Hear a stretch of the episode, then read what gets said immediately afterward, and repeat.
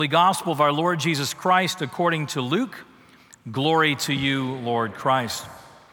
Inasmuch as many have set down uh, an orderly account of the things that have been accomplished among us, having those who from the beginning were eyewitnesses and ministers of the word, having delivered them to us, it seemed good to me also, having followed all these things for some time past, to write an orderly account for you, most excellent Theophilus, so that you may have certainty concerning the things about which you have been taught. This is the gospel of the Lord. Praise to you, Lord Christ. I invite you to be seated. How can I be sure that all this is true? How can I be sure that all this is true? Our faith, Christianity, what we've committed ourselves to. How can we be sure that this is true? A young man sat in a youth detention center, angry at the whole world. An older man would visit the young residents each week and bring along his own tin coffee mug and his Bible. He'd tell them about the good news of Jesus and how this story of Jesus' life could change anyone's life. Finally, this young, angry resident confronted him. Prove it, he said. Prove it to me that your book can change anyone's life. Now, how did this story turn out? You'll have to wait till the end of the sermon to find out. How can I be sure that all this is true? Some would say when it comes to Christianity, when it comes to religion, when it comes to you know, your ideology, that it's, it's not really about trying to prove anything, not about having surety, it's about faith. Just have faith right? You're not supposed to be sure, you're supposed to have faith. But when people talk like that, what they really are saying is uh, they're saying you've got to have blind faith. Right? Just have blind faith. Don't, don't think about it too much. Don't worry about it. You, you, you can't be sure, so just have your blind faith. And the difficulty we have is that blind faith is not biblical faith. Biblical faith is a reasonable faith. Blind faith will not stand up against the secular onslaught. Blind, blind faith will not stand up against uh, professors in universities throughout this country as school begins this week, and even teachers in high schools who we know from stories will publicly at times ridicule Christians for their faith. When I was an atheist, I was part of this ridicule. I went to a Catholic high school, um, but I still took it upon myself to let everybody know all the time that I did not believe a lick of this stuff. And I would publicly ridicule my friends. And I would say things. These words came, came out of my mouth regularly. I thought I was so smart. I'd say, There is no absolute truth. Now, it took me a few years till I bumped into a friend who taught me what a self refuting statement was. There is no absolute truth. Well, actually, I've just refuted myself in saying that. It's a little bit like, you know, saying only stupid people use insults when they speak. You know, it doesn't stand up. And the difficulty is, I've spent the 23 years of my life since becoming a believer, since becoming a Christian, trying to make sure that we have an opportunity to present Christianity in a way that does not come across as stupid or dumb or unintelligent. But then I do things like what I did this morning. I got up this morning and said to myself as I was getting ready to come to our 745 service, I said, you know what? It is ridiculous that I drive two and a half blocks to come to church. So I'm gonna get up, and I'm, I'm just gonna get up a little bit earlier, and I'm gonna get dressed. I'm gonna walk to church. I'm just gonna walk, you know, the two and a half longer two and a half blocks. And I'm putting on my suit, my suit jacket, my collar. You know where this is going, right? I'm a new Canadian. I'm adjusting to the temperatures. So I'm out my door at seven in the morning. And of course, my brain should probably check in to say, woo, it's warmer at seven in the morning than you thought it possibly could be. I was expecting some, you know, crisp morning air. There ain't no crisp air in the morning in Texas, I'm realizing in August. Um, I'm about 20 steps down the road by this point, and I'm already perspiring, but there's no turning back at this point. And then at least it dawns on me, I think, okay, look at all the people driving by. I'm the only one walking. Everyone else is in cars driving by, and they're all looking at me as they drive by. And my first thought is, isn't this great? I'm wearing my collar, I'm walking down the road, I'm reminding them, hey, hey, go to church this morning. But that's not, I realize, after the sweat starts running down the side of my face, that's not why they're looking at me. They're saying, look at that idiot Christian walking down the road. What was he thinking? Our desire is not to present our faith as an idiot faith, as a, as a stupid thing, as a dumb thing. But rather, when we look at the Bible, we find that faith is not about blind faith, but faith is a reasonable faith. This is how Luke begins his gospel. These opening few verses from Luke's gospel, Luke chapter 1, verses 1 through 4, the prologue, he sets up his readers to say, This is what I'm giving you. I'm about to present to you a reasonable faith. And we know that because in verse 4, he says, The purpose that he's writing is that you may have certainty about the things you've been taught. Certainty. He uses that word, certainty. Now, we need to unpack that word for a second because it doesn't mean what you think it means, right? If blind faith is on the one end, certainty is not sort of some ironclad, never a doubt in the world. That's not biblical faith either.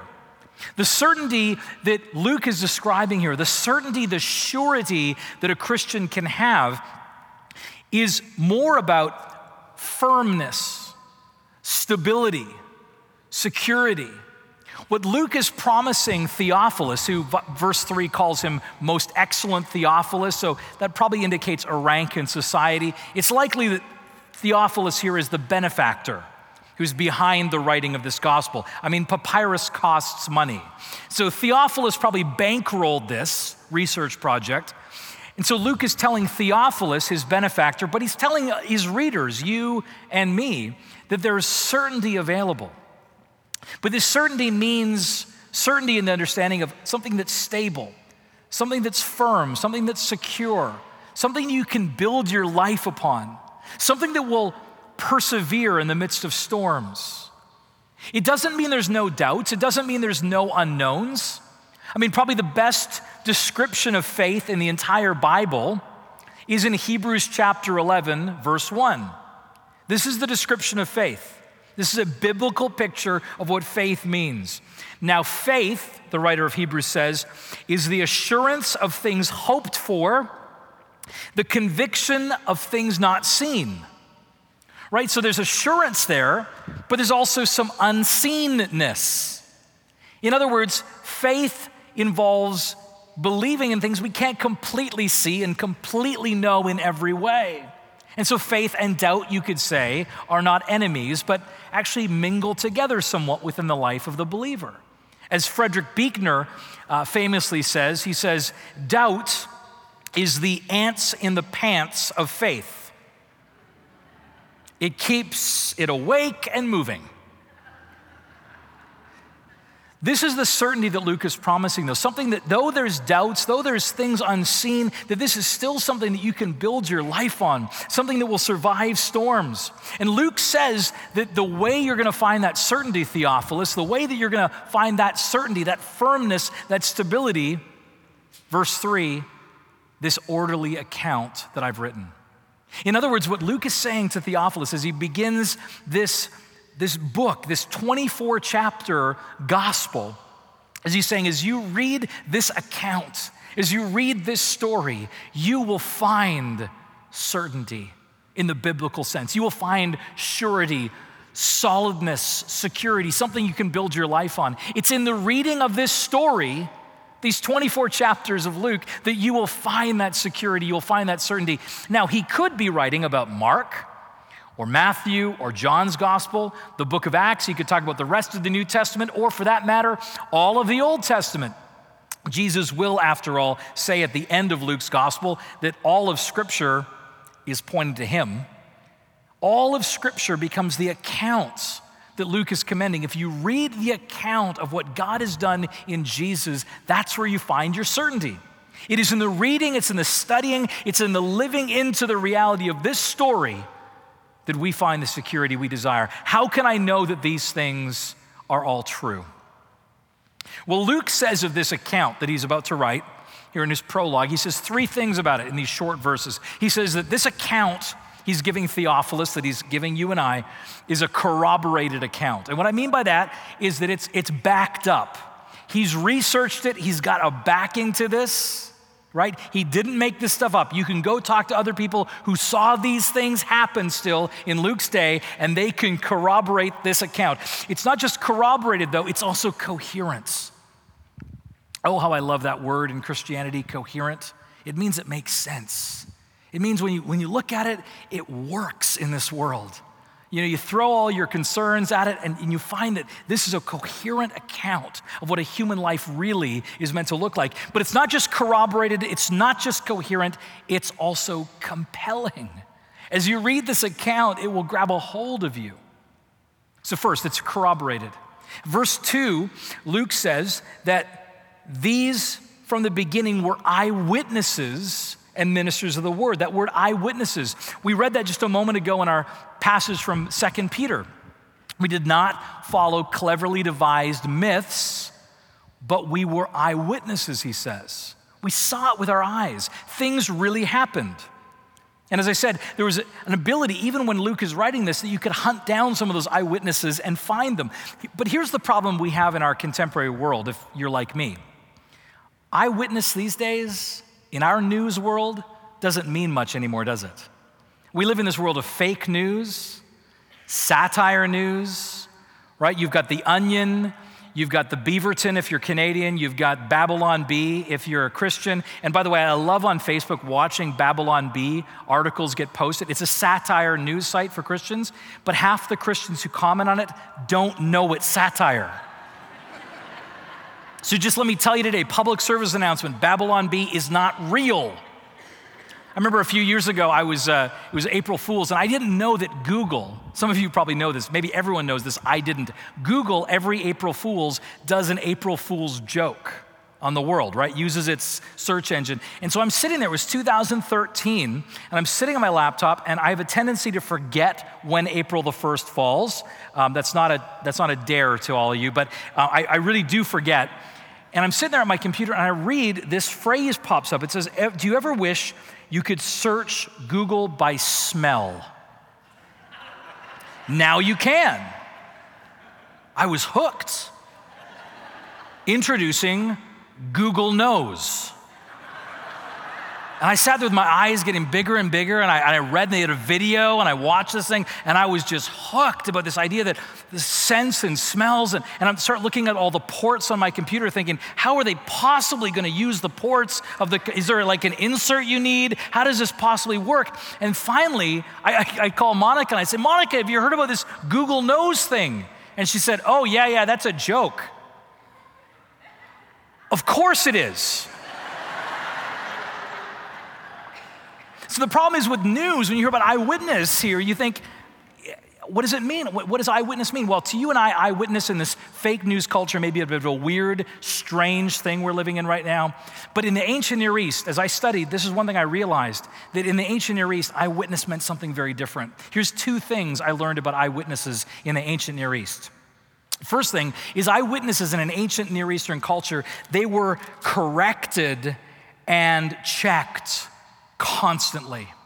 Eyewitnesses in the ancient Near East were constantly checked and corrected. The whole community was involved in making sure that those eyewitness accounts did not stray in funny directions. You see, you're thinking of an oral culture. We live in a print culture, but in an oral culture, stories get shared, eyewitness accounts get shared, and we think, oh, well, come on, if, if you gave five of us an eyewitness story, we'd all change it. But back then, the whole community would watch and correct. Bishop Tom Wright says it's a little bit like you sitting at Thanksgiving with your family. Your whole family's around, and someone starts telling a family story. What happens if you start veering off and getting the facts wrong? You get corrected, right? That's not what happened right that's the exact same thing arguably you could say that's what marriage is for sometimes is you know that, that moment of honey that's not you're, you're con- conflating these stories right but this is what would happen in the ancient Near East that whenever you would tell these oral accounts, these eyewitness moments, they would guard and protect these things. They had to, because all they had was the oral account. So these were checked and corroborated and guarded by the community eyewitness accounts. But also, the second thing about eyewitnesses in the ancient Near East, I realized as I was a new Christian, these eyewitnesses they're talking about, they didn't recant their eyewitness account in the face of death.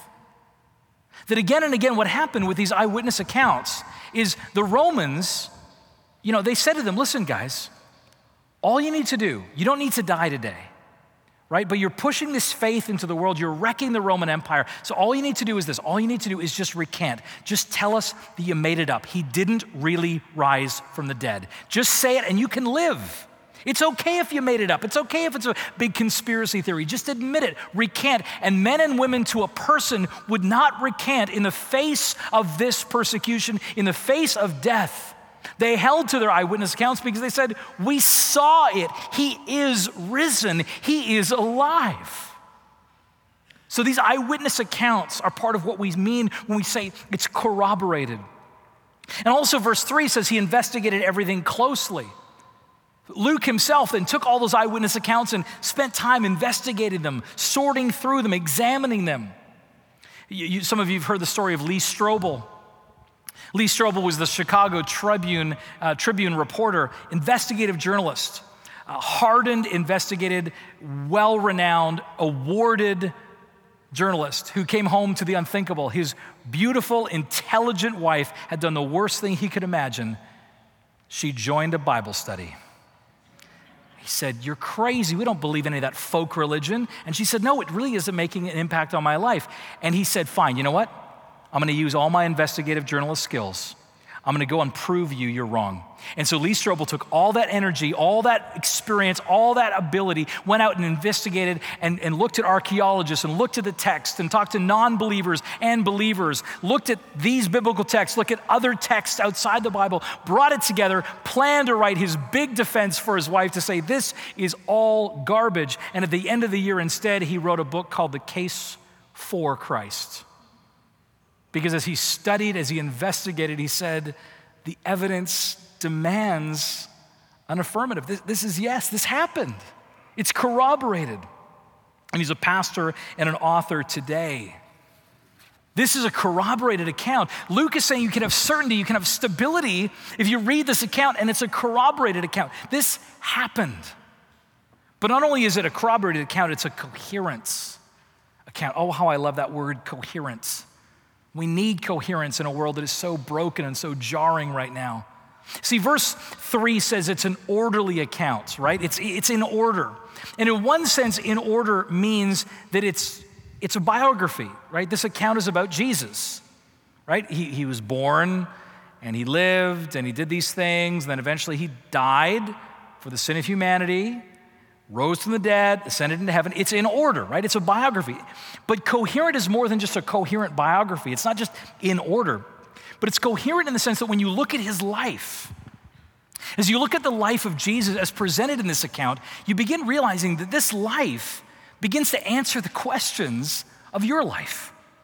That his life begins answering the questions of the hopes and fears of all the years are met in thee tonight as we sing at Christmas. That bring all of your concerns, all of your challenges, all of your highs and all of your lows, and you bring them before this life, and you begin to see that this is the one life, the one story that begins making sense of it all. It's interesting that Christianity, as we know, I hope we know, rises and falls on the life of Jesus, that things really happened in that life. I, have said before to friends that if you have the opportunities, I've been able to at times, if you're very respectful and you listen carefully and you're loving, and you're talking, for example, to a person of another religion or another worldview or another ideology, if you can press them lovingly enough, you can go to this place, and this is the place you can go. You can say, okay, let's hypothetically say, Buddhist, that the Buddha never lived. And they will vehemently tell you the Buddha did live and that his writings are based on what he actually said. But you say, okay, but I, I, know, I know that's what you believe, but hypothetically, let's just push this to the hypothetical. What if he didn't live? What would happen to Buddhism? And if you eventually get to that place where they're willing to say, and again, lovingly and respectfully, you get to that place, they'll say hypothetically, well, yeah, if the Buddha didn't exist hypothetically, Buddhism still stands. The teachings, we can still follow them. And I'll say, okay. You do the same with a Muslim. It's, it's a lot harder, but you can sit with a Muslim, as I've done, and you can say to them lovingly, respectfully, hypothetically, what if Muhammad didn't actually exist? And, and, and they will much more vehemently than the Buddhists say he did exist. But if you can get them to the place, respectfully, lovingly, to say, but hypothetically, what if he didn't? Will Islam stand? And they will say to you, somewhat begrudgingly, yes, Islam and its teachings would stand even if Muhammad didn't exist. And then I'm able to say, but see, it doesn't work like that with Christianity. Either Jesus lived and did the things he said he did, he was who he said he was and did the things that the Bible says he did, or else this whole thing falls apart. It's not just a bunch of teachings, it's not just a bunch of ethics and rules. This is about a life. This is about the fact that Jesus, a real person, God in the flesh, came and dwelt among us and did these things and changed the world. This is why every Sunday we celebrate Holy Communion. Because as we gather around this table, we are saying that the death and resurrection of Jesus is absolutely central. It's the central moment in human history. That when Jesus came and died, that we believe, as scripture tells us, he was taking everything wrong in you and me, all of our sin on himself, so that we could be acceptable to God. And then when he died and rose again, he was overcoming death so we can live with him forever. We believe this actually happened. And you know, I'll try to tell you, after the 915 service today, I was in line shaking hands, and up walked a family, and the person that had brought them to church said, Father Paul, this is a Buddhist family we were brought to church today. I thought, here we go. And you know what this man said to me? He said, Thank you. You're absolutely right. I said, Really? And then he was convincing me. I said, Well, I'm, I was ready to back off a bit. He said, No, no, seriously. You're absolutely right. What you said absolutely struck to the heart. Christianity cannot stand without Jesus, but Buddhism can. You see, at the heart of this story, this account, we have a life. And this life makes sense of our lives. It makes sense of all the challenges, all the joys, all the sorrows we have. I like how Dallas Willard says this. He says, I think we finally have to say that Jesus' enduring relevance is based on his historically proven ability to speak to, to heal, and empower the individual human condition. He comes where we are and brings the life we long for. An early report reads like this Life was in him, life that made sense of the human experience. But you see, for Luke, it's not just that it's a corroborated account, it's not just that it's a coherent account that makes sense of our lives, but it is finally a compelling account that grabs us and changes us and makes us live a different kind of life. Verse 1 says, Inasmuch as many have undertaken to compile a narrative of the things that have been accomplished among us. What a phrase, things accomplished among us. In other words, what Luke is saying is things are happening his life changed things, his life affected people's lives. These things have been accomplished. And what's great there, and, and, and I don't want to dwell on the Greek text, but I'll just tell you, it's in present tense. And so here's what it means Luke is writing 20, 30 years after Jesus' death and resurrection. What Luke is saying is this life is so compelling, it didn't just make differences and make things happen, you know, when Jesus walked the earth, but it's making things happen in people's lives even today he still is changing lives. His life today, as the story is read and studied and engaged with, it changes lives. It's compelling. Stuff is happening, people are changing. We live in such a violent world right now. So much violence, so much confusion. And I'll t- I know I've referenced this before, but when I, when I hear of violence like we've seen in the last few weeks, you know, it always brings me back to that one place in 2006 you remember that Amish schoolroom shooting, 2006. Horrible moment, 10 girls killed, and then the shooter took his own life. And again, it was another picture of this tragedy and this horror. But do you remember what happened? I mean, the world stood horrified at that moment, like we always do in those moments. But then the world stood dumbstruck Because hours after, only hours, mere hours after the shooting, the grandfather of one of these girls publicly, not with lawyers flanking him, but publicly on the news, forgave the shooter's family. This Amish community, this Christian community. And within hours, the women of that community, some of whom were actually mothers and grandmothers of the slain girls in that school, went to the widow of the shooter's house, the shooter's widow's house, to comfort her because they said, You have had a loss today too. And then they took up a fund to support the shooter's widow. And the world stands back dumbfounded and says, Who lives like this? Who can show such love as this? Who can show such compassion and reconciliation and forgiveness? What life, what compelling life is underneath all of this? And it is Jesus' life. His life is compelling, it changes people's lives.